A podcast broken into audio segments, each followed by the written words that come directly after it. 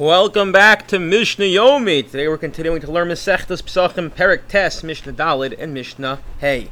Our Mishnah is going to tell us now, as we learn Tuma Hutra B'tzibor, if most of the congregation or the Kohanim are impure, so we have a dispensation to bring various karbanos, and including um, among them is the korban pesach, which we said is a rule-breaking korban for many reasons, but also because not only can you bring it, but you also can consume it. You can also eat it, which we saw indications that the reason for that was because unlike other karbanas where the ikar, the most important part is the sprinkling, sprinkling of the blood, and through the sprinkling of the blood, one gains atonement. When it comes to the pesach, as the actual eating, which is the ikar, the foundational and fundamental part.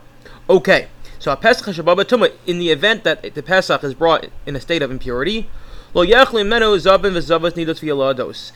who are impure because they are a zav or zavos, nida or yoledes, all these are impurities that come through bodily discharges. They are not allowed to eat from these. Um, from this Pesach, and the reason is that it's seemingly the the dispensation of Tumah Hutra the dispensation that when one is impure, or when most people are impure, one can bring the korban Pesach that's only for the impurity of coming from and stemming from a dead body, a corpse. But other sources of impurity, one does not have, or one cannot avail themselves to this heter of Hutra Tzibor. Parenthetically, this actually answers one of the big questions when it comes to Hanukkah. A lot of people ask, I don't understand what the miracle of Hanukkah was. It wasn't needed. Why? Because, very simply, all the Jews entered the temple, they found all this defiled oil, but yet, Tomahut Shabbat Sibor. We, if everyone is impure, so then we can uh, therefore go ahead and, and, and use this oil, which was impure. Because again, Tomahut Shabbat Sibor, which by the way indicates, if you want to apply that rule, that there's some sort of din hakrava, some sort of din of a korban with the,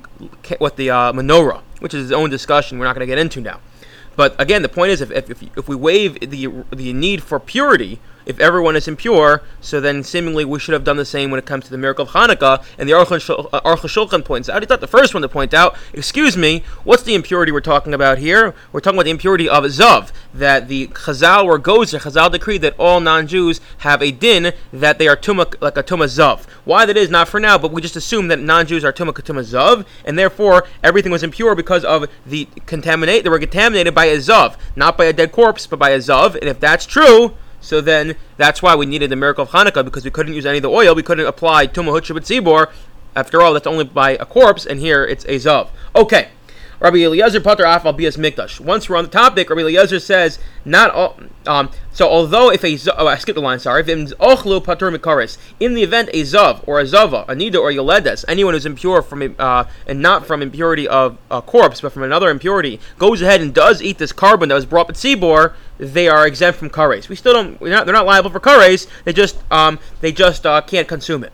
Relezer Poter Albias Mikdash. Relezer even more lenient says not only that, but if they go into the Mikdash and they're impure, normally the one who goes into the Mikdash in a state of impurity, they're liable for kares, which is something we should think about before we ascend Temple Mount now, nowadays.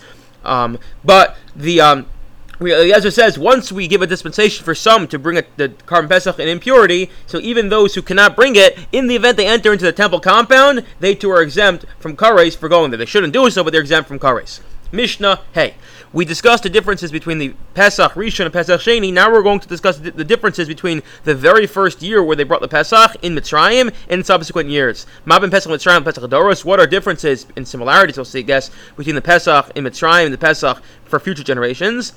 Pesach Mitzrayim Machlu Mi Be'asar. The Pasuk tells us that they had to separate it four days prior to to uh, when they, they slaughtered it, whereas the regular Pesach can be separated immediately and then um, and then and then it can uh and then and then uh, on that uh, 14th.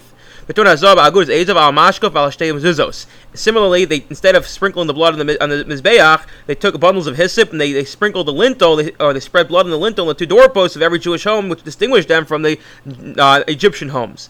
But b'chipazin was it was eaten in haste. Now, I'll be honest, I'm not totally sure what exactly that means. Is eaten in haste? Like how do you how do you quantify that?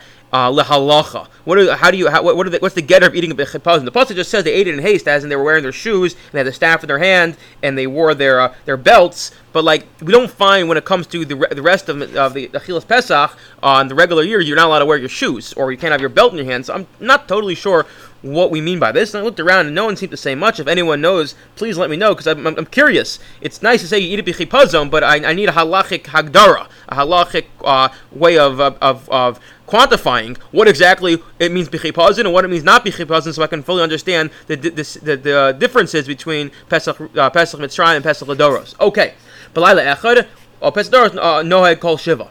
When it comes to the um, the isser of having having chametz, that was only the first night in the in when it came to the Pesach Mitzrayim. But for Doros, we're not allowed to have chametz all seven. I wish you all a wonderful day.